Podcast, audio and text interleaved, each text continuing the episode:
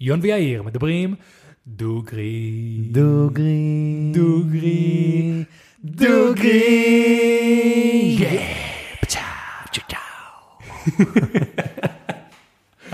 אהבתי את זה. כן, זה נשמע לי סבבה. זה טוב, זה טוב. שלום לכולם וברוכים הבאים לפודקאסט בואו נדבר דוגרי. הפודקאסט שבו אני ויון מדברים, דוגרי. פרק מספר, 33. יא. אה, והיום יש לנו משהו סופר מיוחד. סופר מיוחד. חברים. מכל מיני סיבות. בואו אני אסביר לכם משהו, כל פרק אנחנו כאילו, יש דברים סופר מיוחדים, זה לא יהיה כל הזמן. בואו נדבר את האמת, אבל פה נכון. הפעם משהו מיוחד. כן, ממש. אה, כמו שאתם יודעים, לפני כמה פרקים היה לנו בירה של מבשלת שבט, ולפני כמה וכמה פרקים היה לנו עוד בירה של מבשלת שבט. חבר'ה ממבשלת שבט ממש אהבו את מה שאנחנו עושים, והם הביאו לנו אה, בירה שלא יצא, היה לנו את פה אותה כבר כמה שבועות בבית שלי, ועכשיו סוף סוף אנחנו יכולים לטעום אותה. קיבלנו אור ירוק, היא יצאה רשמית, ואנחנו הולכים לשתות אותה. כן, אה, אז חבר שבירה שבט, דבר ראשון, תודה רבה. אה, ומה שאני ויאיר כבר קצת אמרנו בה לפני הפרק, זה מרגיש לנו המון אחריות. דבר ראשון, כמו שיאיר אמר, אנחנו בין הראשונים שתואמים את זה עכשיו. כן, כן. הראשונים לא כזה באלף הראשונים, לא- כאילו ביחידים הראשונים. שתבינו, זה בקבוק מספר 437 אה, מתוך כמות מאוד מאוד מוגבלת. כאילו. כן, זה, זה, זה, זה, זה, זה, זה הרבה אחריות. כן, זה הרבה אחריות, זה גם כאילו בירת דאבל בוק, אה, מיושנת בחביות עץ, שזה טעם מאוד חזק. כן. אה, טעם מאוד ייחודי. מיושנת תשעה חודשים בחביות עץ אלון אמריקאי, וניל מתקתק, טבלון אגוזי עדין, סיומץ של עץ אלון.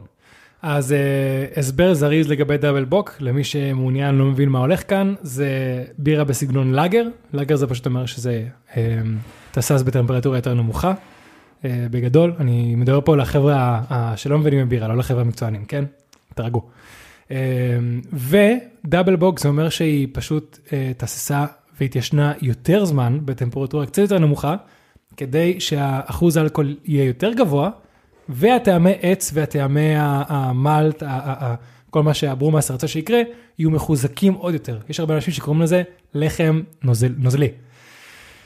אז אה, כן, ועכשיו אנחנו הולכים לגלות, כי אם תשימו לב, מי שרואה את זה בווידאו, זה מגיע באריזה סופר מפוארת, עם פקק, אה, עם. כן, כן, אה, פקק, נו, איך קוראים לזה? פקק כמו של שמפניה כזה. כן, משהו כאילו פה. פקק שם. כן, אז כן, זה גם הסיבה למה לא פתחנו את זה לפני הפרק, כמו שעושים בדרך כלל. כי רצינו פה שזה יהיה ב front. טוב, יאללה, חברים, אה, אני פותח את הבירה. לכל המאזינים, אני ממש מצטער שאתם פשוט, יאיר, אתה רוצה לעשות תיאור אה, של מה שקורה פה? כמו, אה, כמו אלה של המשחקים, אז עכשיו, תוכלו, commentators. אז עכשיו תוכלו לראות את יון פותח את הבקבוק בצורה עדינה ורגועה, ואנחנו נראה אותו מוציא את השלינג שלינג וזורק את השלינג שלינג, ועכשיו אנחנו אה, נראה אותו מוציא את החלק העליון. אנחנו מקבלים פה אה, פקק אה, מתכתי עדין, אה, וכרגע יון מוציא את הפותח פקקים, ובעצם בתנועה איטית, אה. איזה דבר מדהים חברים, פה אתם רואים. איזה חרטוט. ופתח את הבירה. איתי, אתה רואה שזה לא גוש החוצה? די, די, די, די, אל תעשה לו את זה, אל תעשה לו את זה, זה לא. סתם, סתם, סתם, הוא, כן, כן, הכל טוב. אה, אני מוזג את זה. תמזוג. תמזוג. אגב, יון, אה, מקווה שהיום אכלת. אכלתי. שמונה- שמונה אחוז אלכוהול. לא אכלתי מספיק. בהצלחה שיהיה לנו.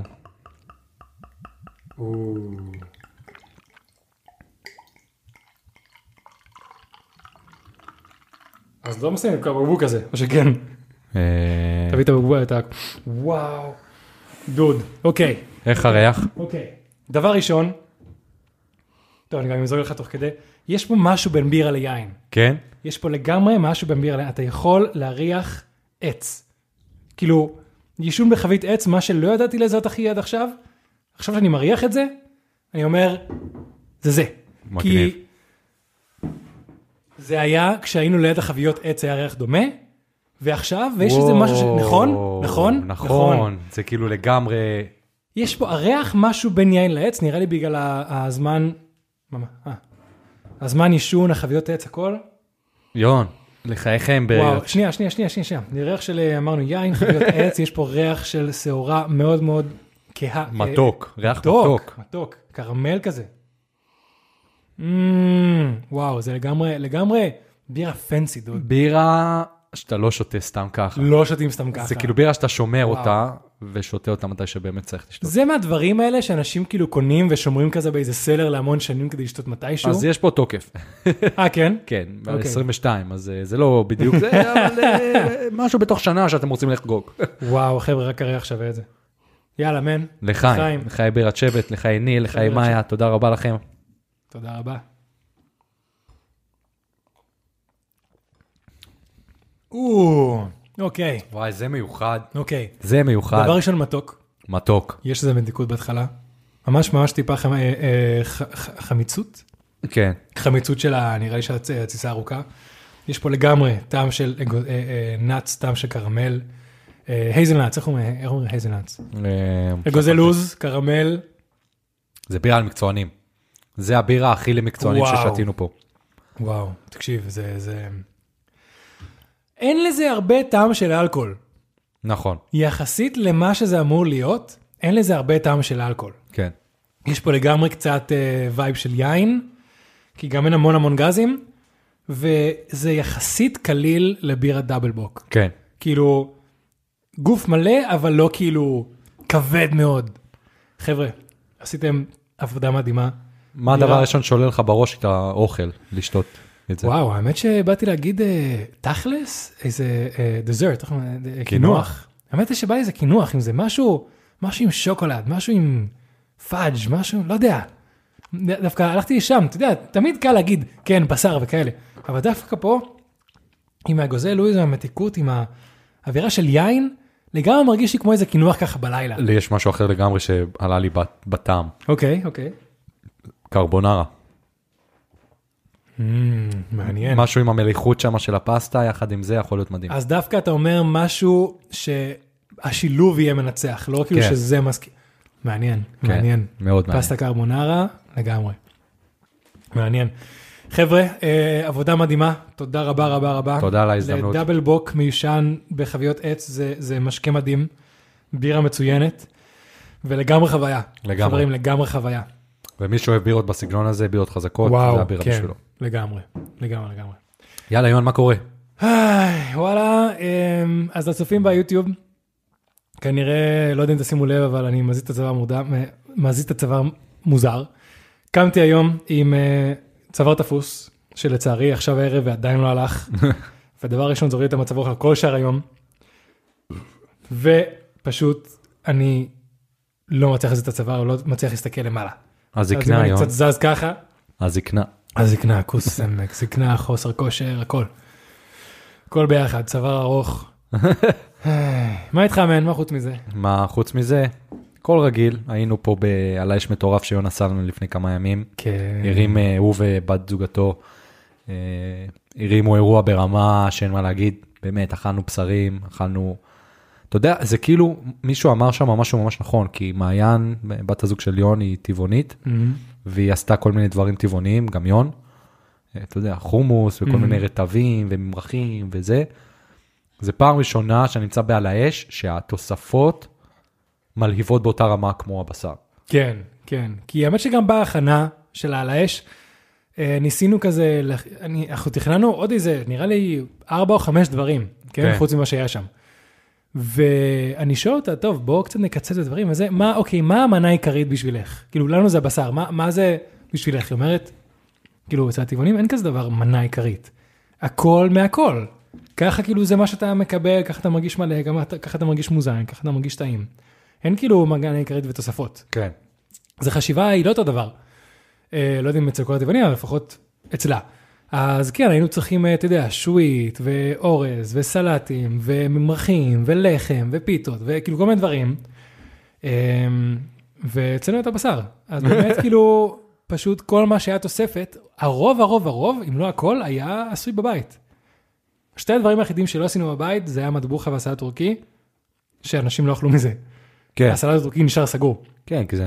כן. ברגע שיש לך משהו קנוי ויש לך את כל המבחר המדהים הזה, מה אתה תלך? הלחם הכנו בבית, הפז'ואדה בבית, החומוס בבית, ממרחים, מעיין הכינה, כן, הכל. מדהים. והיה ממש טעים האמת. היה ממש היה טעים. ממש טעים. והבשר פיקניה בין הטובים שטעמתי והכנתי. זה היה, זה היה לגמרי משהו מיוחד. והלחם של יון היה מעולה. אה, כן, האמת שכן, אנשים פשוט לקחו את זה הביתה. היה מעולה. אתם יום אחד תדעו למה אמרתי את זה, שזה היה מעולה. כן, כן. אה, כן, אני פשוט, תארזו את זה ולקחו הביתה. זה היה, לא לא השאירו לנו כלום. כן. שנתחילה? יאללה, הבה נתחילה. תורי היום, נכון? תורך היום. אז תראה, כמו שסיפרתי לך בלפני הפרק, היה יום, יום מאוד מרגש. תן לי קצת אה, מקום לאוזניות. מקום לאוזניות. כן. תודה. תשחרר שם את אה. הדבר הזה שלך. אוקיי, אוקיי, אוקיי. היום היה יום מאוד מרגש. פעם ראשונה שהסבא וסבתא של שיר פגשו את סבתא שלי. אז זה היה מאוד מרגש והכל, ושמתי לב, פתאום נפל לי האסימון משהו כשהייתי אצל סבתא שלי. סבתא שלי בת אה, עוד מעט 92, והיא עוסקת הרבה מאוד באומנות, והיא עושה כל מיני דברים שבן אדם רגיל בגיל שלנו לא יכול לעשות. לעשות כל מיני יצירות אומנות עם אה, כל מיני אבנים קטנות ממש, והיא מדביקה אותם ועושה את זה בצורה מאוד אה, יפה ואו- ואומנותית. ובעצם פתאום הבנתי שמה שמצליח, לי- כאילו, לפי מה שאני חושב, כשאני מסתכל עליה ועל עוד אנשים מבוגרים שאני מכיר שנמצאים, שהם צלולים, זה שיש להם תחביבים. אוקיי, אוקיי. שיש להם משהו שגורם להם להנאה ולסיפוק, ומעסיק להם את המוח ולפעמים גם את הגוף. ועל זה אני רוצה שנדבר היום, כאילו על, על התחביבים, כמה אוקיי. תחביבים זה חשוב, ומי כמוך יודע את זה. כן. ובאמת, וואו, כאילו, זה עולם שאני מכיר אותו, באמת, אני מהעולם שאני מסתכל על תחביבים, מסתכל על יוטיוב, שזה משהו שאני נהנה לעשות, כושר מבחינתי זה תחביב. אה, הפודקאסט הזה, זהו, נראה לי בשיחה הזאת, לא יודע אם אני כבר מקדים את זה הרבה, הולכת, הולך להיות קו מאוד דק בין תחביב לעבודה. נכון, אה, בוא כבר נשים את זה על השולחן, כי אתה עכשיו תיארת פה משהו שאתה עושה, נותן לך הנאה ואתה מוציא על זה זמן, כאילו, איך היית מגדיר את תחביב? תחביב בתור משהו שאתה נהנה לעשות,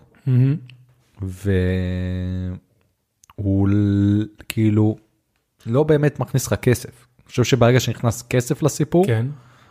אז פה זה כבר מתחיל להיות משהו מעבר, ותמיד כשיש כסף מגיע גם הלחץ. אתה מבין מה אני אומר? כן, כן, כן, כן, כן, לגמרי. וזה לחץ מסוג אחר, כי נגיד כשאני מסתכל פה על הפודקאסט, אז יש לנו לחץ לעלות פרק כל שבוע, כי אנחנו כבר כאילו בתוך זה, אה, כן, אנשים מצפים, כאילו. מחויבים לתהליך, מה שנקרא. יצא יצא כבר ששאלו אותנו, מתי יוצא, כאילו, כשאיחרנו וכאלה, מתי יוצא הפרק? מתי כן. הפרק הבא? אנחנו אוקיי, אוקיי, סבבה, נוציא עוד פרק, אל תדאג. כן. אז, אה, אז זה סוג אחר, ברגע שזה כסף, אז זה משהו אחר לגמרי, כאילו. מהמם. אתה מבין מה אני אומר? כן, לגמרי. אז איך אתה מגדיר את זה? לא, אז האמת שזו הגדרה מאוד יפה, נראה לי שבאמת פעילות שאתה מאוד מעוניין ומוציא ממנה סיפוק כלשהו, לא חייבת ענייה, הנאה, סיפוק כלשהו. אמ, ונראה לי שבאמת הכסף זה מה שמבדיל בין עבודה לתחביב, כי בשתיהם הפעילות יכולה להפיק הנאה, בשתיהם אתה יכול להעביר בזה המון זמן, להתמקצע, לראות פרטים, ללמוד על זה עוד, אבל נראה לי שהכסף זה מה שמבדיל בין השתיים. כן. ופה גם אתה יכול לשאול אז מה זה בעצם אה, עבודה ללא תשלום, האם זה נכנס לתוך תחביב? כאילו, אולי, אוקיי, אז פעילות שאתה לא מחויב לעשות. אין לך שום מחויבות לעשות. כי עד עכשיו, למשל, כמו שאמרת, הפודקאסט היה תחביב, ברגע שנכנס מחויבות כלשהי בגלל אנשים, בגלל ציפייה, בגלל כסף, אז זה כבר לא תחביב. אה, מה אתה אומר? אני חושב שזה עדיין הקטע של הכסף. כי אני מסתכל על זה, וואלה, אנשים שואלים אותנו מתי הפרק הבא. מהמם. לא שילמו לנו כסף, זה לא שאנחנו מחויבים להם באמת לעשות את זה, אין את הלחץ הזה, אני יכול לבוא ולהגיד למישהו, השבוע לא יהיה פרק. מהמם. אתה מבין? כן, זה עדיין בקו הזה, אבל אם ברגע שאתה יודע, יש אנשים שעושים אה, כל מיני חשבונות כזה, ב... נו, אה, איך קוראים לזה שאתה יכול לממן מישהו? אה, נו, אה, אה, כן, פטריון. פטריון, שזה כזה, אתה משלם למישהו מדולר עד כמה שאתה רוצה, וכאילו אתה תומך בו ב- ביוצר. אני חושב שאני ואתה צריכים לפתוח לא פטריון, אינדיגוגו. אינדיגוגו, 50 שקל כדי להוציא את ה... להוציא את השק החשמל. 50 שקל. זה ה... כן, נעשה כזה סרטון מפוצץ. כן, רואים את זה, זה יכול להיראות ככה. הבאנו את מיטב המומחים, כאילו לעשות סימולציה, מה יקרה ברגע, אתה יודע, כאלה, כמו שעושים כן, ב... כן, כן, כן, לגמרי. זה התוצאה, זה הכל יכול להיות אמיתי, אם רק תתרמו 50 שקל. עם 50 שקל אתם יכולים להוריד את השקע הזה. בסוף זה יצא יותר מ-50 שקל. וכזה בכוכבית קטנה, אה, השרה תהיה באישור אה, אה, בעל הבית של יאיר. כן, קיצר, אה, כן. אז כן, אני חושב. שבאמת שזה זה עניין של כסף. כל דבר, ברגע שאתה בא, אני עושה כושר אם אני, ואני מאמן מישהו, יש הבדל בין לאמן מישהו בלי כסף, לאמן אותו עם כסף. כן, אתה מבין מה אני אומר? מהמם. ברגע שנכנס כסף לתמונה, זה כבר לא תחביב מבחינתי. ברור, כי אז המניע הוא שונה. כן, המניע הוא של זמן וכאילו פרנסה, כי אתה, כולנו תנועים בפרנסה כלשהי. כן, אם זה מעבודה, אם זה מההורים, כשאתה יותר קטן, לא משנה מה, אתה חייב כסף. אז ברגע שאתה עושה משהו לכיף, ואז אתה מכניס כסף, זה אומר שאתה חייב לעשות אותו, כי אם לא, אתה שורד פחות, מהמם. ושם נכנס לחץ של ביצוע. ומה שאני רוצה להגיד עכשיו, זה עד כמה חשוב שיהיה לכם תחביבים, במיוח... לא במיוחד, אבל גם בגלל שלא משלמים לכם כסף. Mm. זה חשוב, חשוב לעשות דברים בחיים שכסף לא מעורב בהם. כן. שאתה עושה אותם כי כיף לך, כי אתה נהנה, וזהו. שזה נותן לך את ה... את ה... את הפשן הזה. סיפוק. כן, סיפוק. זה אז, סיפוק, אה, זה מחזיק אותך... יכול להיות שאתה בן אדם שכל היום אה, עושה משהו מסוים, ואתה צריך תחביב שישבור את זה לגמרי, או יעזור לך לחשוב בצורה אחרת, או יעזור לך להעריך את הדברים בצורה טובה יותר. כל דבר שיכול כאילו לגרום לך להרגיש טוב יותר. כן, אז אה, נראה לי בהתחלה אמר שמי כמוני יודע. כי אני בן אדם עם המון תחביבים, המון תחביבים, נכון. המון, הרבה יותר מדי. כאילו בקטע שאני לא מתמקצע ומשקיע באף אחד מהם. כן. אני עושה אחד, כאילו עושה ארבע במקביל, וכל פעם משנה, משלב, עובר הלאה, מחליף. וואו, אמ, כרגע יש לי אפייה, צלילה חופשית, אמ, עריכה סרטונים, אה, מה עוד יש לי בינתיים? היה לי, הפודקאסט, הפודקאסט זה גם תחביב אפשר להגיד, הציצים, אה, העציצים, גידול עציצים, ג'ו-ג'יצו היה, חריפים. חריפים, אה, אה, הכנת יין. אה, עד לא מזמן גם, כשהייתי קטן היה לי גם כל מיני, הייתי עושה, וורהמר. וואו נכון, וורהמר, וורקראפט היה משחק שהייתי מכור אליו הרבה זמן. כאילו, אבל אתה- משחק מחשב זה תחביב? זה נחשב הובי? לדעתי כן. כן? זה דרך להעביר את הזמן בהנאה, שאתה מקבל ממנו סיפוק מסוים, ואתה לא מקבל מזה כסף, אלא אם כן אתה נינג'ה. אתה לא מקבל על זה, בדיוק, בדיוק. אז כאילו היה לי המון תחביבים, גם מבחינת הספורט, גם מבחינת אישיים, גם כאילו כל מיני דברים שהוצאתי מזה הרבה זמן, ניסיתי להתמקצע ולא הכנסתי מזה כסף. וכן, אמ, זה לגמרי, לגמרי, האמת שאני יכול להגיד בלב שלם שאני מוציא יותר זמן על התחביבים שלי, מאשר על העבודה שלי. ואיך אתה מרגיש עם זה?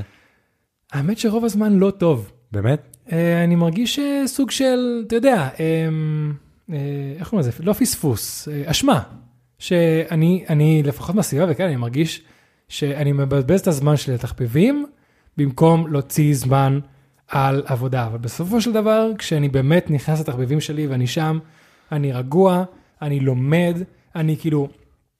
לפעמים אני אומר לעצמי שאני, אין לי מספיק אופי חזק כדי לעבוד קשה, כדי זה, אבל אז אני רואה את עצמי עד הלילה לומד על uh, צמחים, ולמרות שאני עייף וזה, אני יוצא לעשות ככה, וכאילו, אני מוציא מאמץ שלא הייתי מוציא על העבודה שלי, כן. על תחביבים. ואני לא עושה את החיבור הזה של, אתה כן יכול לעשות מאמץ, אתה כן יכול לה- להוציא שעות על גבי שעות, יום אחרי יום, בללמוד ולהתמקצע. פשוט כנראה העבודה לא מספיק מעניינת כרגע. אז העניין הוא שאני חושב שיון נמצא בשלב שיש לו כל מיני תחביבים שהוא יכול להפוך לאשכרה הכנסה. וזה יהיה שלב מעניין לדבר עליו. כן. שאתה בא ואתה אומר, אוקיי, משהו שאני אוהב, משהו שאני טוב בו, שאני מקבל עליו מלא מחמאות, ואני יכול לעשות עם זה משהו. כן. זה השלב שאתה בא ושואל את עצמך, כאילו, אוקיי, האם לעשות את זה או לא. כי בסופו של דבר, ברגע שאתה עושה את זה, משהו מהקסם ייעלם. נכון, אתה מבין? נכון, כן, כן. הנה, זה מה שקרה עם, ה- עם העריכות והצילום. כן. כשאני, אה, אפילו לפני ש, שהלכתי ל, ללמוד קולנוע, אני כל הזמן הייתי מסביב עם מצלמה, הייתי מצלם את החברים שלי כל הזמן, הייתי מציג להם המון עם המצלמה, הייתי עורך סרטונים. אה, כן, זה היה חלק ממי שהייתי, במשך רוב חיי. כן. אפילו בזמן צם שפיגל, עדיין כאילו התחלתי יותר להתמקצע, ועשיתי אפילו סרטונים קצת יותר מגניבים. אבל מתישהו, ברגע שזה נהיה עבודה, והיה לי את העסק שלי, והייתי צריך אה, לערוך חתונות, ולערוך עסקים, ולערוך סרטוני תדמית, כאילו, אני כבר לא מסתובב עם מצלמה, אני לא עורך לכיף. זה, זה נהיה כאילו מקצוע. עול, זה נהיה מקצוע, לכל דבר. אז uh, עכשיו שיאיר גם בתחילת הפרק, וכבר דיברנו על זה בפרק קודם, הקטע של מאפיון. Uh, שאני שזה כבר הלחמים חוש- של יון. על החיים של יון, אני כבר חושב כמה זמן על באמת אולי לפתוח עסק, לא של מאפייה, אבל uh, למכור כאילו את הלחמים שלי, ורטבים וממרחים, כל מיני דברים שאנחנו מכינים בבית בכל מקרה. ובאמת, אני מאוד נהנה מזה, מאוד מתמקצע, מוציא על זה כל כך הרבה שעות של ללמוד, לחקור, לנסות, וזה לגמרי פשן, לגמרי פשן. כן, גם אני מאוד, מאוד נהנה מהתוצאה, ובעיקר כשאני מקבל מחמאות, אולי באותו רגע אני לא יכול למראה את זה, אבל זה, זה, זה לגמרי מחלחל אחרי זה פנימה, אתה יודע. אבל ברגע שאני אהפוך את זה למקצוע, למקצוע, ואני אדרוש אנשים כסף על הדבר הזה, אני גם חושב ש...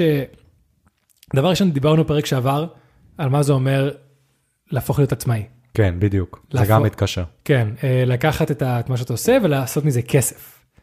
המון תכנון, המון ידע, המון כאילו ציפ... ת- תדע למה לצפות. וברגע שגם אתה, מישהו חייב לך כסף על מה שאתה עושה, אתה גם יש לך אחריות מסוימת על, ה- על הביצוע שלך. כן. כי עכשיו אני אעשה את זה לכיף, אם יוצא לחם אחד לא טוב, אה, הכל בסדר. כן. אבל אם עכשיו מישהו נותן לי כסף על הלחם שלי, הוא חייב להיות מה שהוא מצפה אליו. הוא לא יכול להיות פחות. נכון. אז, אה, וזה מכניס לבן אדם כמוני, מאוד רגיש אה, ומאוד חרדתי, המון המון לחץ. כן. וזה לגמרי משהו שאפשר לדבר עליו. נכון, זה, זה משהו שהוא הוא מאוד מאוד מעניין לעשות את זה. אני, זאת הסיבה גם שאני לקח, נשארתי בעולם של הכושר, אה, עשיתי קורס מאמנים בווינגייט, אה, ובהתחלה חשבתי, אף פעם לא חשבתי להיות מאמן full time. חשבתי לעשות את זה ככזה עבודה מהצד כזה, להרוויח עוד כמה שקלים. אבל בסופו של דבר החלטתי שזה משהו שאני כל כך אוהב וכל כך רוצה לעשות כל החיים שלי. ו... ואני מאוד מאוד כאילו מודה, אני מאוד אגואיסט בדבר הזה, שאני Mhm. רוצה להשקיע בעצמי. אמ, שהחלטתי לא, לא, לא לאמן, אולי מתישהו אני כן אחליט לאמן כמה אנשים בקטנה, אבל כאילו אני לא רוצה להפוך את זה למשהו שמתישהו איכשהו יימאס לי מזה באיזושהי צורה, כי עכשיו אני מאוד נהנה לעשות את זה, ללמוד, להקשיב לפודקאסטים, לקרוא ספרים, לחקור, זה מאוד מעניין אותי. כן, האמת שכן, האמת שכשעשית את הקורס עוד דיברנו על זה, מה, אתה אולי תהיה מאמן אישי וזה, התלבטת, ובסוף אמרת שלא, ואתה לגמרי מוציא המון המון זמן בלעשות כושר, כן, ורוב מה שאתה צורך זה לגבי כושר. כושר. באינסטגרם, ביוטיוב, בפודקאסטים, ב audiobooks, הרוב זה על כושר. נכון. וחבר'ה, מי שלא יודע, יאיר זה אחד האנשים שאני מכיר שעשה את הכאילו transformation, את, ה, את מהפך. המהפך הכי גדול שהכרתי בחיי. כאילו, מכאילו, אתה יודע, לא, לא היית, לא היית אתלט רוב חייך. מי צ'אבי? בוא נדבר דוגרי. יאיר לא היה אתלט רוב חייו. כן. מתישהו קיבל את הסיבוב, ובאמת עד היום הוא פשוט כאילו בתאוצה אקספוננציאלית. כן. תאוצה אקספוננציאלית. בעלייה אקספוננציאלית. כן. אה, כי זה לא שהוא מתי שעשה כושר ופשוט נשאר, כל פעם הוא, הוא, הוא לומד ומתחקר ונכנס לזה עוד ועוד ועוד ועוד ועוד ועוד. זה לא שהוא מתי שהוא הבין ופשוט עושה כושר באופן קבוע וזהו. הוא כל הזמן משנה את המשקולות, לומד, קורא, עושה, אז כאילו אתה כל הזמן, זה באמת משהו שמעסיק אותך המון זמן, נכון, ואתה לא עושה מזה כסף. נכון. אז זה לגמרי, יש לי ערוץ יוטיוב שאני מדי פעם, פעם בכמה זמן מעלה סרטון וזה כושר, ואני לא עושה מזה כסף או משהו. נכון, זה לא שיש מישהו שמממן אותי או משהו. נכון. אה, אתה אז- גם לא עושה לו monetizing. כן, גם לא יכול גם אם הייתי רוצה כי אין מספיק עוקבים, אבל כן, אבל, אבל זה משהו שהוא הוא לגמרי בעולם הזה, ואני באמת מסתכל על זה כשאני רואה את האנשים המבוגרים שאני מכיר, שהם צלולים, יש להם הוביז. אם זה אנשים שעושים אה, כל מיני יצירות, אם זה מישהו שעדיין עובד בעץ, אם זה אנשים שמתעסקים אפילו בכושר, אני מכיר מישהו שעושה כושר מבוגר והוא מטורף. אתה יודע, כל מיני אנשים ש... שיש להם סיבה לקום בבוקר, לגמרי, אתה מבין? כן. שיש להם, כאילו, והם כל כך נהנים לעשות את זה, שהמוח שלהם עדיין עובד. כן. אני יכול להגיד על סבתא שלי למשל, אה, היא גם בת- בת אה, 90, והיא מאוד אוהבת לצייר ולנגן. עכשיו, אתה יודע שבתקופות הפחות טובות שלה, אתה גם שם לב, כי היא לא מציירת. אה, היא עברה תאונה לא מזמן ששברה את הרגל, תאונה, היא החליקה ונפלה, לא, לא עם רכב. אה, כאילו, קרה לה כמה דברים שהיא הייתה צריכה להגיע לבית חולים, וזה קצת מנע ממנה לחיות. היא הייתה אישה מאוד פעילה, הייתה יוצאת עם בן זוג שלה לרקוד וכאלה, היה לה המון דברים שהייתה עושה באופן קבוע. כן. אבל אחד הדברים שהיא תמיד יכלה לעשות בתוך הבית שלה, זה לצייר ולנגן. ומתישהו אה, עם כל הדברים האלה קצת ירדה, הפסיק לעשות את זה והכל, ובחודשים האחרונים פתאום התחיל לצייר שוב. וגם מצב רוח שלה השתנה 180 מעלות. כן. 180, היא חזרה גם יותר לחייך, יותר לדבר, יותר להתעניין, ופתאום כאילו גם מראה את הציורים שהיא עשתה, יותר מתלהבת מזה. אה, חזרה גם לשבת בפסנתר, זה מאוד מאוד מרגש, מאוד מרגש. ואתה לגמרי רואה איך העובדה שיש לך סיבה לקום. עזוב לקום בבוקר, במהלך היום, פתאום יש לך משהו שאתה רוצה לעשות, משהו שמניע אותך לפעול, לא סתם לשבת, להסתכל החוצה, לא סתם בפסיביות להסתכל בטלוויזיה, לעשות משהו, לעשות משהו עם מטרה. משהו שאתה רוצה לעשות, לא שמישהו רוצה- מכריח אותך לעשות. בדיוק. אז זה לגמרי, אני, אני לא יודע מה עושה בכימיה ב- ב- של המוח, אבל זה לגמרי משנה לך את התודעה. כן. זה לגמרי. כן. אני החלום שלי זה עד, עד היום האחרון שלי בעולם, להמשיך לעשות אימון כלשהו ו, ו, ולגמרי, זה, זה לגמרי מה שאני רוצה לעשות. האמת שכן, אני, אני גם. אה, אז אני בספקטרום השונה של יאיר, אני לפעמים, אה, את ההובי הזה לוקח, יש לי מערכת לא, יחסים לא הכי טובה עם, עם ציפיות כן, ואני- מעצמך. מעצמי, ואני לפעמים, דברים שאני עושה, אה, את הציפיות האלה מגזים הרבה יותר מדי עד לנקודה שאני מפחד לבצע, לבצע את זה בכלל. כן. אה, כרגע זה קורה לי עם כושר, אני כבר לא יודע כמה זמן אני עושה כושר, ואני מפחד שזה יקרה מהלחמים, אני אעשה את זה אה, אה, לעסק פתאום, כי ברגע שאני אקבל, אתה יודע, מישהו שילם לי כסף ומצפה ללחם, אם הוא לא יצא 100%, אני לא יודע מה יקרה איתי. אני לא יודע מה יקרה איתי. אה, אז אני יודע שאני גם אולי לא היחידי שמרגיש ככה לגבי דברים. אה, אז כל מי שמרגיש כמוני, באמת, אה, לכו, אה, ת- תבקשו עזרה, ת- תראו איך אתם יכולים לעזור לעצמכם, אם זה בפעילות אחרת, תחביב אחר, כן. אה, כושר, זה על פי ה... אה, איך קוראים לזה? מאסלו? יש ארגון אה, לא. פסיכולוגים אה, באמריקה, יש איזה ראשי תיבות, שלושה אותיות, לא זוכר עכשיו, שכאילו יש להם כזה רשימות לכל מיני דברים כמו מיילד depression, וזה תמיד הדבר השני, זה כושר אנאירובי. כן. כושר אנאירובי זה אחד הדברים הכי טובים למיילד depression, ל- ל- אבל למה דווקא אנאירובי? למה לא אירובי? סליחה, כושר אירובי. אוקיי. סליחה, סליחה, סליחה, כן, כושר אירובי, הגיוני. ריצה, שחייה, דברים כאלה. כן, דברים שאתה יכול לעשות למשך זמן ארוך. כן, אנאירובי בדיוק. זה משהו שאחרי דקה אתה כבר מת. כן, נכון, נכון. אז לא נראה לי שכאילו, אה, אני לא יכול, לא. וכאילו לעשות את זה כל יום לא. לא. לא, לא, לא, לא. כושר אירובי זה אחד הדברים הכי טובים לזה. אה, ואז אם אתם, יש לכם הובים שמכניסים לכם קצת הרבה יותר מדי ציפיות, אני יודע שהרבה אנשים שעוסקים באמנות, זה קורה להם עם ציור, כן. עם שירה, עם קולנוע, אז חבר'ה, לכו, צאו לריצה, צאו לשחייה, סתם, אפילו הליכה, הליכה 20 דקות בבוקר, בצהריים, בערב, זה גם יכול, ל- יכול לעבוד, וזה יכול להפוך להיות תחביב. אגב, תחביב מאוד כיפי, כן, אחד התחביבים שלי, להקשיב לפודקאסטים. גם, זה תחביב, נכון, זה לגמרי תחביב. לגמרי ו- תחביב.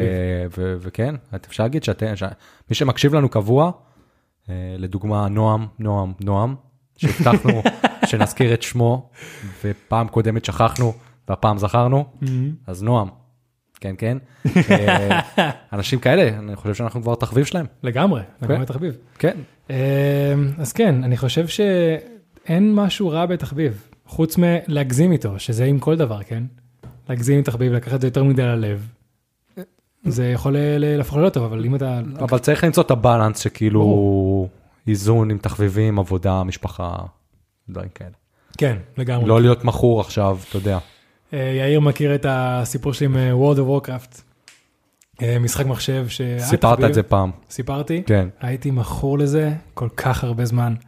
וואו. ועכשיו, מעיין החליטה שהיא מתקינה משחק בשם סאבנאוטיקה. שמעת עליו? ראיתי אותו אחרי כל ה- מה שהעליתם. כן, אז זה סאבנאוטיקה, ועכשיו גם התחלנו לראות על זה הרבה דברים ביוטיוב, כאילו ראי, לא ראינו על זה הרבה דברים, אבל ראינו, התחלנו לראות שזה יוצא כזה כל מיני המלצות.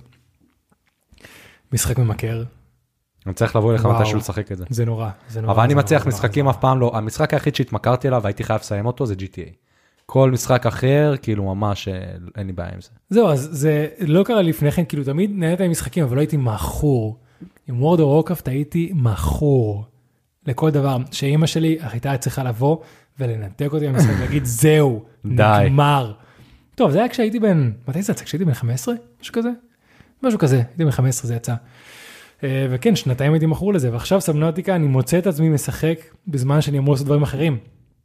זה לא טוב. לגמרי סימן לא טוב. זה לא טוב. כן, אה, אז מי שמכיר את המשחק, אה, מי מי שאוהב לשחק משחקים, אני נקרא ממליץ עליו, מי שיש לו אופי... ש- התמכרותי. התמכרותי, תסתכלו על מישהו אחר משחק. אני הלוואי והייתי נשאר ומסתכל רק על מעיין משחקת, טעות שנכנסתי ושיחקתי, ופתחתי משתמש משלי, ובסדר, האמת שזה משחק מדהים, אני מאוד נהנה ממנו. אם אתה צריך שאני אבוא אליך מתישהו ואתן לך איזה כאפה של צא מזה, תגיד לי. זהו, כי תודה לאל, זה משחק עם סוף. וורקראפט זה משחק בלי סוף, נכון. זה העניין. סבנוטיקה זה משחק עם סוף. אוקיי, סבבה. וזהו חברים, אני אשמח באמת, אחד הדברים שמאוד מעניינים אותי ואת יון לשמוע, זה שתספרו לנו מה התחביבים שלכם, כי יש מלא דברים שאנחנו לא יודעים. כן, אם יש לכם איזה תחביב מעניין שלא אמרנו פה, אני, אני אשמח לשמוע. כן. אני, כמו שאמרתי מקודם, אני תמיד אה, מחפש ואוהב אה, להחליף תחביבים. כן. אז אה, מי יודע. כן. כן. זהו יון, אה, אז האמת שאני היום גם באתי עם אה, נושא שאין, לא חקרתי, לא, אין פה נקודות, אין פה פאקטס, פשוט אמרתי שזה יהיה דיון מעניין, בעקבות אה, משהו שבת זוג שלי עשתה בשבוע וחצי האחרונים. אוקיי. אז מעיין, בעשרה ימים לפני יום הולדת שלה, עשתה פרויקט, נקרא לזה פרויקט, שהיא עשתה גם לפני 15 שנה, ועכשיו החליטה לחזור אליו, כי היא עכשיו חצי שנה לא הייתה במדיות חברתיות, לא בפייסבוק, לא באינסטגרם, לא בכלום, אה, והחליטה לחזור אליו, אבל בדרך שלה. אוקיי. אז התחילה challenge בשם hashtag TWTG, The way things go, ואחד המטרות הייתה סוג של להגיד fuck the glam, סוג של באינסטגרם כל אחד רק מראה, מראה את הצד הטוב שלו, הצד המדהים, הצד שכנראה אפילו לא הכי מציאותי שבו, והיא לא אהבה את זה, והיא רצתה סוג של לעשות את ההפך. אז מה זה ה challenge הזה? מה זה הפרויקט הזה? כל שעה עגולה, היא מצלמת תמונה של מה שהיא מסתכלת עליו, וזהו. לא, לא ייצוג של מה שהיא עושה באותו רגע, לא, בלי פילטרים, בלי אה, אה, טאגים, בלי כלום, פשוט. אם עכשיו היא מסתכלת על הכוס, היא תצלם את הכוס ותעלה, עם השעה העגולה והשטג TWTG. במשך עשרה ימים, כל שעה עגולה שהיא ערה מן הסתם, לא כשהיא ישנה. כמה קול די נמאס. כי כן, אה, לא, זה, אחרי עשרה ימים זה קצת קשוח. אה, וכן, ככה ממש בגדול, יש, אם מישהו יותר מעוניין, יש בפרופיל שלה, היא בפוסט הראשון שעשתה לגבי זה פירוט של הכל, אה, היה פרויקט מעניין. ובהתחלה היא באמת, היא אמרה שזה העלה לה את המודעות של מה שהיא עושה, במה היא מעבירה את כל היום. כן. בגלל שהיא לא יכולה לייפייף את זה, היא לא יכולה לעשות שום דבר, אז זה פשוט מראה לה מה היא עשתה ברוב היום. וזה מעלה את המודעות. והיא שמה לב שנהיה לה יותר מוטיבציה לעשות דברים, לא כדי להראות אותם, אלא כי זה העלה לה מודעות של לגבי עצמה, אז היא אמרה, מה, זה מה שאני עושה כל היום, בואו בוא נתחיל, אה, בא לי לעשות ככה וככה וככה, מה זה עכשיו בזבזתי כל היום בלא לעשות כלום. כן. בוא נעשה, ובאמת התחילה לעשות דברים. והיא כתבה שיר והיא מקליטה אותו וכאלה, התחילה להיות ממש להיות הרבה יותר פעילה. אמ, ופתאום אה, היא התחילה גם להרגיש שהתמונות בעצם לא מייצגות מה שהיא עושה באותו רגע. מה כי הכוונה? למשל היינו בשוק וקנינו דברים, ובזמן שפתאום הייתה שעה עגולה והייתה את השעון מעורר, היא הסתכלה כזה נראה לי על שקיות, על הרצפה. אז הייתה תמונה של שקיות, אבל זה לא באמת מה שקרה באותו רגע. כן.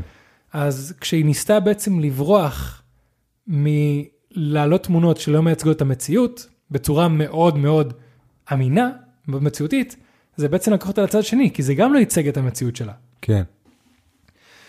אה, ובסופו של דבר היא העלתה, אה, בסוף ה- ה- הפרויקט נגמר ביום הולדת שלה, והיא העלתה תמונה של היום הולדת שלה, שלה מחייכת עם השמלה וזה, מאוד שמחה. והיא גם הרגישה שאולי גם, זה לא באמת, היא, היא בעצם עכשיו חזרה להזין את, את אינסטגרם במה שהיא לא אהבה מלכתחילה. אוקיי. היא הייתה רק תמונה שלה שמחה ומאושרת וזה, רק את ההיילייט שלה, והיא אמרה כאילו ששבוע לפני כן היא לא הרגישה טוב, היא עברה זמנים קשים וכאלה, אז היא רק מראה את הצד הטוב שלה. אז פה, עם כל הדבר הזה, באמת נכנס השאלה של מה זה בעצם ייצוג של המציאות. ולמה אני שואל את זה? כי הנושא שלי היום זה אה, כאילו ההשפעה האישית של מדיות חברתיות, אבל לא השפעה עלינו, ההשפעה של הייצוג שאנחנו מזינים למדיות החברתיות, איך זה משפיע עלינו. כי, ועם זה אני אסיים את המונולוג ההתחלתי. וואי, זה הפתיח הכי ארוך שהיה לנו פה. פתיח ארוך אה, ומלא מלא במידע, כי בעצם אנחנו כולנו יודעים ש, שאנחנו כולנו מעלים את ההיילייט שלנו לאינסטגרם, וזה משפיע ברע על הרבה אנשים. אה, הרבה אנשים פשוט רואים את ההיילייט של כל השאר ואומרים, זה החיים שלהם, זה החיים שלי, הכל באסה. אבל אז כשאתה נכנס לזה, אז, אז איך אתה בעצם כן מייצג את החיים שלך, שזה לא יהיה highlights? כי אי אפשר באמת להציג את החיים שלך במדיה חברתית כן. בצורה מדויקת. עם כל הטוב, עם כל הרע, עם כל הזה, כי זה משהו מאוד מסובך.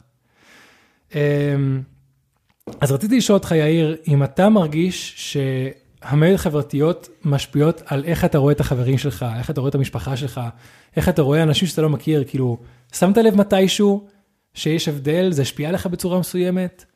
יש אנשים שאני יודע שאני עקבתי אחריהם, ובשלב מסוים נמאס לי לראות אותם, אז עשיתי להם unfollow, אוקיי. שהרגשתי שזה כבר כאילו כמו שאתה אוכל משהו מתוק מדי, כן. אתה כזה, אה, לא בא לי את זה יותר, אז ממש ככה, ו...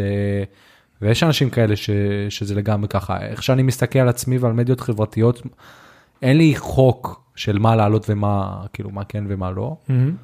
אה, אני גם לא מעלה יותר מדי, כאילו, אין לי יותר מדי דברים שאני מעלה ביום יום לא... לאינסטגרם שלי. אה, אבל בעיקר אני מנסה כאילו כן לתרום ולעזור לאנשים אחרים.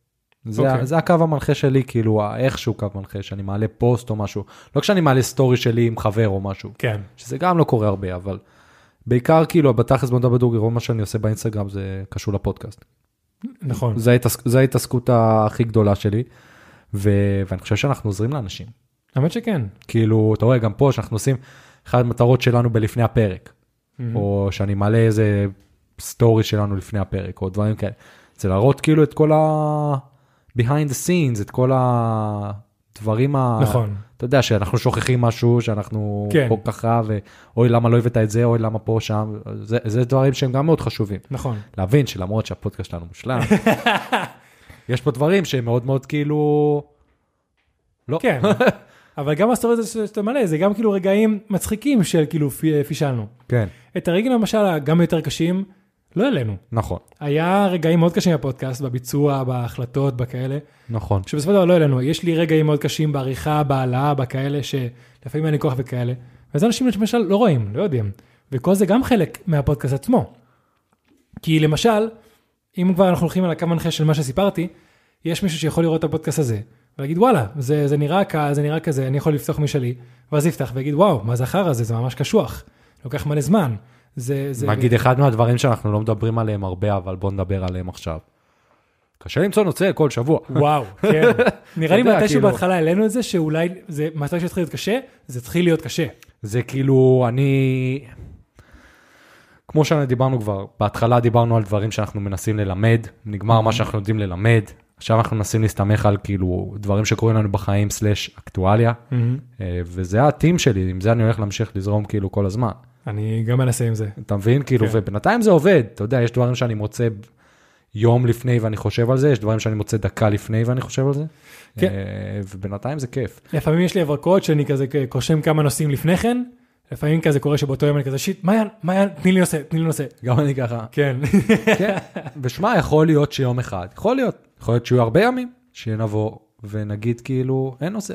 וואלה, תקשיב יאיר, באת היום, אין לי נושא. אין sorry, נושא. לא הצלחתי, לא הצלחתי. מה אתה רוצה לדבר? כן. כן, זה קורה. legit, כאילו, ואני חושב שהמטרה פה, בעולם הזה של יצירת תוכן, התמדה זה הדבר הכי חשוב. עזבו שנייה את כל מה שחשוב, שכאילו המערכת, האלגוריתם, חשוב לו שתעלה, וחשוב שתהיה זה, ו- ומה שנקרא feed the machine, עזבו את זה. בשביל המוח שלכם, בשביל שזה יעבוד, אתם צריכים לעשות, להתמיד, ולהצליח לעשות את זה באופן קונסיסטנטי, ולמצוא את השיטה שתעשו את זה בצורה יעילה, שבאמת תצליחו לעשות את זה. כן, כי אם אתם תבואו עכשיו וכאילו אין לכם ניסיון בעריכה, אין לכם ניסיון בווידאו, אין לכם ניסיון בסאונד, אין לכם כאילו ניסיונות בכל מיני דברים, ותראו אוקיי אני רוצה לעשות מהיום הראשון פודקאסט עם סאונד מדהים, פודקאסט עם וידאו ברמה גבוהה עם עריכה עם כמה זוויות צילום, דברים עוד ועוד ועוד ועוד ועוד, אתם לא תצליחו. לגמרי. אתם כל הזמן תרגישו כאילו אתם אה, כאילו בבריכה ואתם עם ידיים קשורות ואתם צריכים כאילו להשאיר את הראש מעל המים ואתם לא תצליחו, כן. אתם לא תצליחו. ופה נכנס החלק מהפודקאסט הקודם של תכנון. כן, תכנון, זה היעד שאני רוצה, מה אני צריך כדי להגיע לשם. כן, אז מבחינת עריכה צריך א', ב', ג', ד', מבחינת הצילום צריך א', ב', ג', ד', העלאה, אה, אה, הקלטה, אם זה שיווק, הכל, הכל, הכל, הכל, לפרק, ואז לראות אם יש לכם כוח, אם יש לכם ידע, אם יש לכם ניסיון, להתחיל כן. את המסע הזה. ונגיד אני ואון הגענו לשלב מדהים שוואלה יש לנו flow מעולה. אני חייב להגיד שהוא ממש טוב, שכל אחד עושה משהו ש... שהוא די, מה שנקרא, הסביבה הטבעית שלו, והוא יודע לעשות את זה טוב. כן, זה הגיע לרמה שוואלה, פתאום אני בא ואני אומר, בואנה, יש לי זמן לעשות גם את הרילס הזה. כן, אז יאללה, יון, תן לי לעשות את הרילס, אני אעשה את זה בכיף, כאילו. כן. ו... ו... וזה כיף. אנחנו הגענו, כן, לכל אחד, אה, יש לנו שלבים מסוימים, אני עושה ככה, אני מעביר אליו, הוא עושה ככה, הוא מעביר אליי, כאילו פשוט, אנחנו אפילו כבר לא מדברים. כן, אני עושה ככה, יאיר עושה ככה, זהו. כן. והכל עולה. ואנחנו משפרים. נגיד פעם, מה שהיינו עושים, זה שאני הייתי רואה את הפרק לפני שהוא עולה, והייתי שולח ליון אה, זמנים שאני רוצה, אומר לו, זה קטע, זה קטע וזה קטע. כן, ואז הוא היה עושה עוד פעם ניגש. ופתאום הוא בא יום אחד ואומר לי, שמע, תן לי לנסות לעשות את הקטעים. ווואלה, בן זונה. כן, וזהו, וזה עוזר לנו לשפר את הפלואו, מקצר לנו ב- ב- ב- בזמן די משמעותי את, ה- את העבודה, כן. וזה מדהים. ומה שאמרנו מקודם, אה, הרבה אנשים באמת לא יודעים מה המשמעות של התוצאות שהם רוצים להגיע אליהם. כי יאיר גם חווה את זה איתי כש, כשבאנו להפיק את הפודקאסט ההוא, ואני רואה את זה הרבה פעמים עם לקוחות, אה, ב, לא, לא בחתונות, לפעמים בחתונות, אבל בעיקר בסרטוני תדמית. אנשים מבקשים ממני, אני רוצה משהו כזה. מראים לי איזה סרטון תדמית של איזה חברה אמריקאית, שזה וכאלה. כמה, זה למה? זה קצר, זה ח- 20 שניות. ואז מפרקים את זה לשעות עבודה, ביצוע, ציוד, השכרה, ככה שעות נוספות, עריכה פה שם, ויוצא מחיר, בוא נגיד 50 אלף שקל. וואו, מה, מה 50? יש לי, יש לי חמש. מה אני יכול לעשות בחמש? כן, יש את הציור המוכר הזה של הסוס, שהוא חצי מצויר ממש יפה. אתה יודע מה זה, וחצי כן, כאילו. אז זה- בדיוק זה. כן, זה בדיוק זה, ואז אתה מבין, כאילו, ואז התוצאה שלך, מה אתה, אז בוא, נקנה את המצלמות הזולות, בוא נקנה את ה... לא צריך את כל המיקרופונים האלה, אבל בסופו של דבר, הוא. מקבל את, את, את, את, תוצאה שזה לא מה שהוא רצה בהתחלה, למה זה לא יצא? אז אתה מראה לו את ההודעות, אתה מראה לו את האימיילים, אחי, זה, מה שאמרתי, זה מה שזה. זה קורה, וזה קורה כמעט כל פעם מחדש. כל פעם שחברה או מישהו אישי רוצה לעשות קונטנט ראשון, שלרוב כאילו אנשים שבאים עליי זה קונטנט ראשוני כי בגלל התקציב שלי, לרוב, לרוב, לרוב, לרוב, הם מתאכזבים. מתאכזבים מה, מה, מה, מהכמות עבודה ושעות וציוד שזה לוקח. כן, חושבים שזה מה, זה סתם מצלמה פה Mhm. ושם. אז כן, אז זה ממש ככה, ו...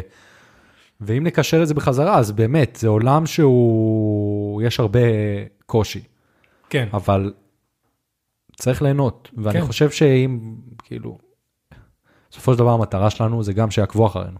גם. בואו נדבר נכון. דוגרי. אז אם אנחנו עכשיו נבוא ונעלה, אוף, אין לי כוח למצוא היום נושא, ברור. אז לא יעקבו אז זה. לא, אני, הנקודה שלי לא הייתה שזה לא נכון.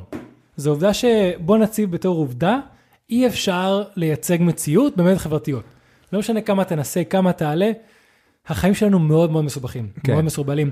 אפילו יש אנשים שמעלים רק את הרע, בתור כאילו קטע, אני מעלים כאילו את הדיכאון, או מעלים כאילו את ה... אה, שחר גל מעלה את הסרטונים שלו, עכשיו אה, הפסיק לקחת סמים, והוא מלא וערך את זה בצורה כן. יפה, ואת הקשיים שעובר בדרך.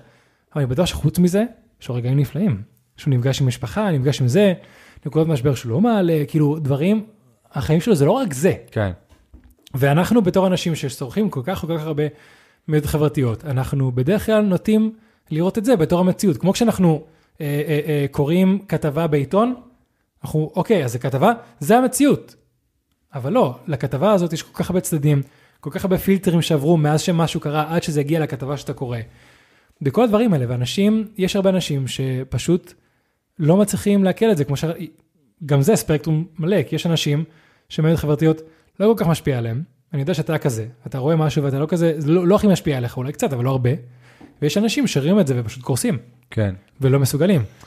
אני אגיד לך, אני חושב אבל שאנחנו, אני אגיד, יש את העניין הזה שכל הזמן באים ואומרים שמדיות חברתיות זה משהו שהמוח שלנו לא רגיל אליו, שזה התפתח כל כך מהר ואבולוציונית, המוח שלנו לא הספיק להתפתח באותו קצב, כן, אבל אני כן מרגיש שלאט לאט אנשים יותר מתחילים להבין, ואפילו חברות, כמו שאמרנו פעם, שיש חברות כמו אפל וזה, שמתחילות לה- לה- להראות לך כמה זמן אתה משתמש, ומנסות לעזור לך להגביל את הזמן שאתה נמצא בכל מיני דברים, וממש לעזור לך במובן הזה. אז אנחנו כן נמצאים בסוג תהליך שהמוח שלנו לומד להבין מה זה מדיות חברתיות, וחלק מזה זה גם שוואלה, אני יודע להבין שיש אנשים שמעלים תמונות, ואני, וכאילו, אני יודע שהחיים שלהם לא נראים ככה, אני נכון. יודע שזה בולשיט. יש רק בן אדם אחד, אחד, באינסטגרם, שאני יודע שככה החיים שלו נראים, וזהו. דיוויד גוגן. זה הבן אדם היחיד שאני יודע נכון. שזהו. גם ג'וקו, שאני כן. מעריץ את ג'וקו, כולם יודעים את זה כבר, אבל וואלה, גם ג'וקו, אצל ג'וקו אתה צריך להיות יותר מתמיד כדי להבין, לראות את כל הצדדים שלו. כן, אז ג'וקו... גם את הצחוקים, גם את הזה, כן. כן, וגם ג'וקו, אתה יודע, הוא מדבר על זה בעצמו בפודקאסט שלו, שהוא בא ואומר, כאילו, ואני לפעמים גם אוכל גלידה, כאילו, אני גם לפעמים, כן. כאילו, זה לא שאני מפלצת שרובוט וזה, למרות שכולם חושבים ככה. כן. רק דיוויד גוגינס, מה שאתם רואים, זה מה שאתם מקבלים, כן. וזהו. אין עוד בן אדם כזה. דיוויד גוגינס וג'וקו הם ה-0.001 אחוז, כן, כאילו. אז נכון, הם, מה שאתה רואה זה מה שאתה מקבל, אבל הם לא דוגמה, כי הם ה-0.001 לא, רק דיוויד גוגינס, אפילו ג'וקו זה לא מה שאתה כן, רואה. נכון. אמ, אז השאלה הבאה שלי, רציתי לקחת את זה יותר ל... ל- האם...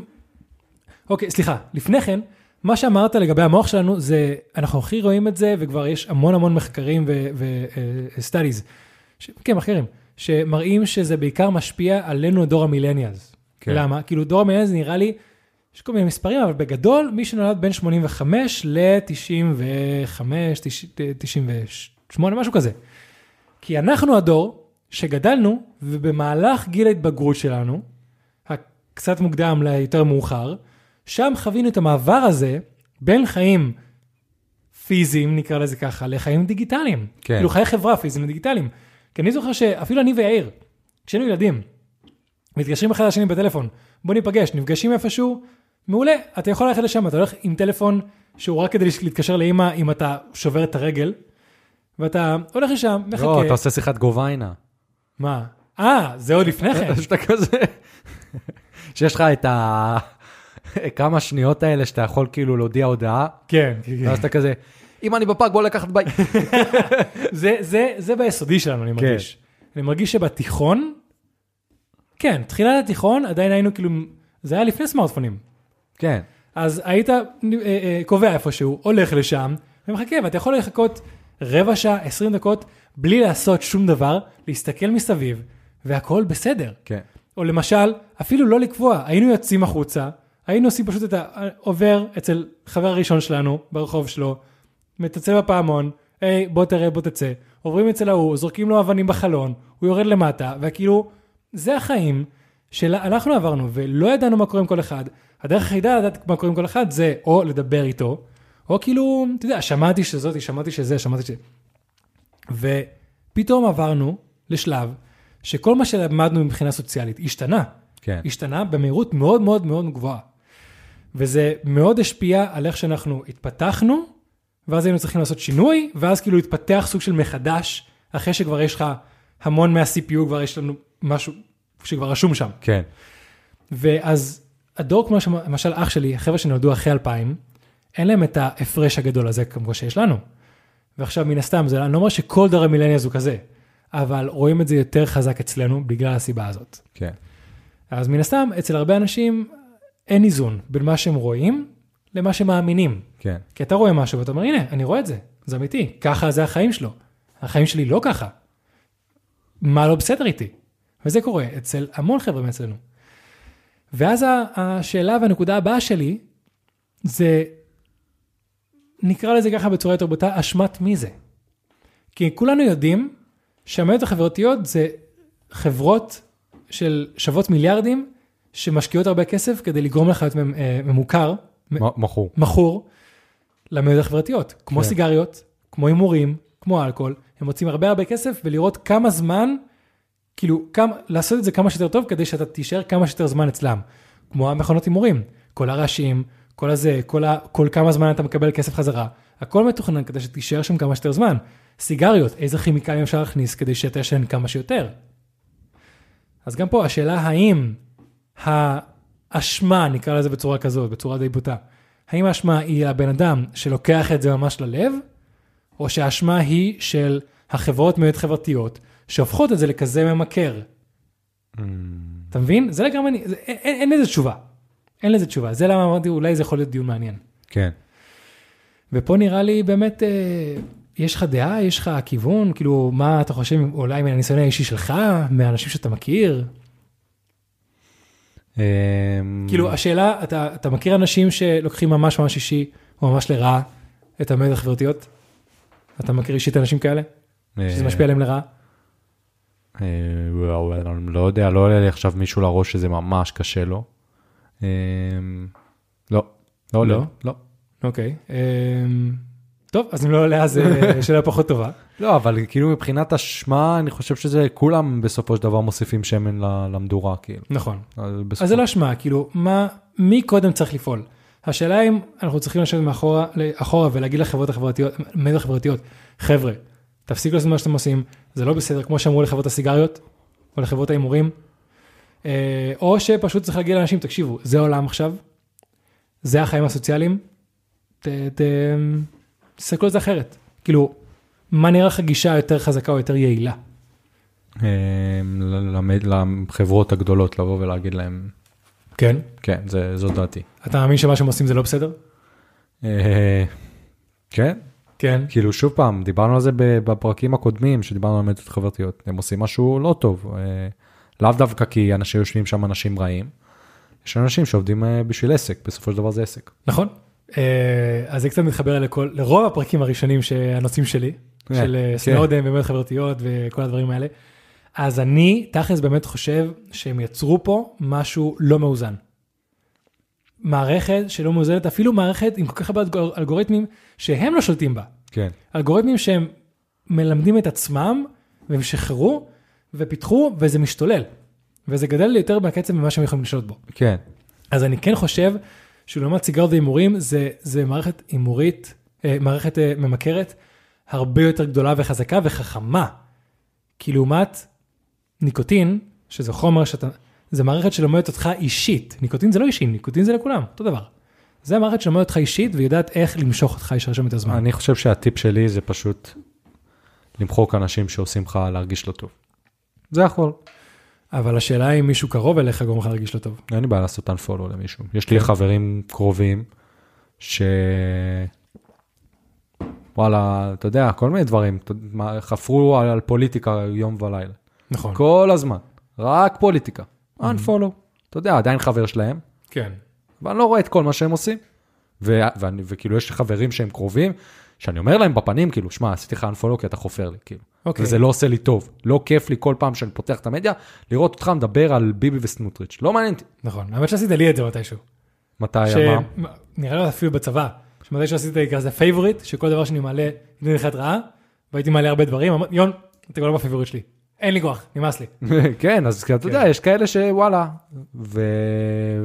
השאלה אם אתה רוצה לעשות unfollow למישהו מסיבות פחות טובות, לא כאילו כי אתה לא אוהב את הקונטנט שהוא מעלה, אלא כי הוא הוא מעלה קונטנט סבבה, אבל פשוט זה גורם לך להרגיש רע. הרעלת סוכר, זה מה שאמרתי מקודם. כן. זה מתוק מדי, ווואלה, כן, לגמרי, אני גם עושה את זה.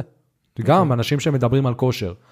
אם אני רואה מישהו שוואלה, כל היום מעלה לי תרגילים שאני בחיים לא אצליח לעשות, לא מעניין אותי. אני רוצה לעשות דברים שכאילו, כאילו, מדי פעם זה מגניב לראות משהו כזה, אבל כל הזמן זה, בסופו של דבר, משהו במוח שלי בא ואומר כאילו, נכון. נכון. אז אתה כאילו לא חזק, אתה לא מתאמן מספיק, לא טוב, לא טוב. ואז נכון. אני בא ויודע לעשות לבן אדם את ה... את ה-unfollow הזה, שזה נכון. מאוד, זה, אני חושב שזה אחד מהדברים, זה כלי מאוד מאוד מאוד מאוד מאוד חשוב. ואגב, עכשיו פייסבוק עשו משהו ממש מעניין. הרי לפני כמה שנים הם עשו את כל העניין הזה שהחשיפה האורגנית ממש ממש ירדה, ואז היה איזו תקופה של כמה חודשים, או לא יודע, אולי אפילו יותר, שכל עסק או כל אה, בן אדם או כל ברנד בא ואמר כזה, היי חבר'ה, אתם יודעים שפייסבוק הראו את החשיפה האורגנית, אם אתם רוצים לראות אותנו אה, קבוע, כל מה שמעלים, תלחצו על הסטאר, על הכוכב, ואז תראו כל דבר שאנחנו מעלים. כן, אתה מכיר את זה? כן. ועכשיו פייסבוק באו ואמרו ועשו משהו מגניב. והם אמרו, הם הולכים להגביל את זה, אם אני לא טועה, ל-30 אה, אנשים שאתה עוקב אחריהם ורואה כל דבר שהם מעלים. עכשיו, מצד אחד, מצד אחד זה טוב, מהמם. כי כאילו אתה לא עכשיו יכול לבוא ולעקוב אחרי כל בן אדם ולהתמכר לזה. מצד שני, זה אתה בא והם הורסים לך עוד יותר. אתה מבין מה אני אומר? שנייה, אז אתה בעצם אומר שפייסבוק הולכים להגביל את כל מה שאתה יכול לראות בפיד ל-30 אנשים? לא. אז לא לגמרי הבנתי. אתה עכשיו לא רואה כל דבר שבן אדם מעלה, נכון, אוקיי? יש המ- המון דברים. נכון, כן. המערכת לומדת אותך, בסדר? וממש הורידו את החשיפה האורגנית. היום אם עסק או מישהו רוצה שיראו אותך, מי כמונו יודעים בפודקאסט, אתה צריך לשלם. לא שילמנו נכון. לפרק, לפרסומת. נכון, אמרנו פעם, לפני איזה שבוע, שבועיים, שנעשה אולי, נשים איזה 100 שקל רק לראות מה קורה. כן. אפילו זה- 100, זה 70 שקל. כן, לראות מה קורה. רק לראות, אבל בינתיים זה לא קרה. כן. אבל אה, אם אתה רוצה שמיש, לראות מה שנגיד עמוד של פודקאסט, בואו נדבר דוגרי, כל מה שאנחנו מעלים, אתה צריך ללכת וללחוץ על איזה כוכב שם בעמוד. עוד מעט פייסבוק באים והולכים לעשות משהו שזה טוב ולא טוב, סבבה? מצד אחד הם יצאו מניאקים, מצד שני זה כאילו די סבבה, שוואלה, אתה לא יכול לראות כל מה שבן אדם מעלה. אתה יכול נכון. לבחור 30 אנשים שיראו, שאתה תראה כל שאתה מה תראה שמעלים. כל מה שמעלים, לא יותר מזה. אוקיי. למה זה טוב? כי אז אתה יכול לבוא ובעצם באמת להגביל את עצמך ולא לראות כאילו עכשיו, אתה יודע, כל מה שבן אדם מעלה ולהיכנס לדיכאון מזה. נכון. זה דבר אחד. דבר שני, למה הם מניאקים? כי וואלה, מה הם רוצים לעשות בסופו של דבר, המטרה האמיתית שלהם? מה? שאתה, שכאילו, שעסקים ישלמו בכל מקרה. כן. כן. רק הם מנצחים פה. כן. רק הם מנצחים כל פעם. רק הם מנצחים. פייסבוק אה, חכמים. מרק צוקרברג, כל הכבוד אחי. כל כן. הכבוד. אתה מנהיג אבל כל- הכבוד. כן. אה, אז כן, כן, לגמרי צד טוב וצד רע. מעניין. אה, אז כן, האמת שאני חושב שבתור טיפ לשימור, משהו שאתה אמרת זה מעולה, פשוט unfollow. unfollow, זה. הכלי, זה כלי חזק. וזה אפילו לא, כאילו נראה לי גם אה, באינסטגרם יש, יש כאילו לא להיות חבר ולא לראות את הדברים שהוא מעלה, נכון? אתה יכול לעשות... הייד, הייד נראה לי. לא, גם יש אנשים שאני עושה מיקס. נגיד, אתה יכול באינסטגרם לעשות מיוט. מיוט קוראים לזה נכון אז זה לא unfollow כי אז אנשים רואים שאתה כבר לא עוקב כן. אחריהם אתה עושה מיוט כן. אתה גם יכול לעשות מיוט או לסטוריז או לפוסט או לשתיהם אז אם יש מישהו שנגיד, יש מישהו שאני מכיר שהיא ממש אה, כל הזמן מעלה דברים שהם כאילו הכי שמח לה בעולם. וזה היה מעצבן אותי כאילו, כי אני גם מכיר אותה. כן ובשלב מסוים לא היה לי כיף. אז עשיתי, ועכשיו היא עושה את זה כאילו, וזה, והיא עושה את זה רק ב story. בפוסטים שהיא מעלה זה legit, כאילו זה סבבה. כן אז עשיתי לה אה, mute ל story, ואני עדיין רואה את הפוסטים שלה. כן אז כשאתה רוצה אתה יכול לחזור לראות את הבן אדם הזה להתעדכן וכאלה אבל אם אתה עושה אם אתה רואה שבאמת הם מעלים ל stories הרבה דברים שעושים לך לא טוב. אז כן תעשה mute כן. נראה לי זה אחלה דרך למתן את זה. לגמרי. אתה עדיין קשור אתה עדיין אה, בתוך העולם הזה אבל מוריד הילוך. כן. כן זהו, יום. אחלה, דרך, אחלה טיפ לשימור. כן, ולנו אל תעשו מיוט, בבקשה. אלא אם כן אנחנו חופרים לכם, ואז תגידו לנו. כן, קץ, קץ. קץ קץ, חבל. עם זה למדתי עברית דרך אגב, מי שמבין את ה... מאיפה זה בא? מאיפה זה בא. כן. כן, זה, אתה יודע שזה אחד הדברים הראשונים שאתה, שאתם הראיתם לי כשעליתי לארץ. באמת? בשבועיים שלושה הראשונים. וואלה. יש לנו אצלך המחשב, אסי וגורי אגב, מי שעוד לא הבין. המופע של הסיבוב גורי הזה, האגדי. אה, פשוט ברגע שעליתי לארץ, 2006, הושיבו אותי במחשב, ניגנו את המופע, פשוט נקרענו מצחוק. נראה לי עד היום, אנחנו עדיין מצטטים את כן. הקטעים, אנחנו מאלה, כן. מצטטים קטעים מה- מהמופע. כמו ששמתם לב עכשיו. כן, וזהו יון. וזה, כן, אז זה סוגר את הנושא שלי. חבר'ה, אם יש לכם טיפים, אה, גם טובים לשימור, אתם מרגישים שבאמת המדיות חברתיות, אה, over- overwhelmed, אה, יאיר, יותר מדי עשו לכם, גרם לכם לרע, הצלחתם למצוא איזה משהו לא קיצוני, איזה פתרון, משהו שעזר לכם, בבקשה תכתבו, שתפו אותנו, דברו איתנו, כי אני בטוח שזו בעיה שלא עולה מעט אנשים משפיעה, והם לגמרי יכולים להשתמש בעזרה. וכן, ניסיונות, חוויות, אנחנו נשמח לשמוע. כן. ואנחנו היינו פודקאסט, בואו נדבר דוגרי. פודקאסט שבו אני ויון מדברים. דוגרי, פרק מספר. 33. ביי חברים. היה כיף. דוגרי.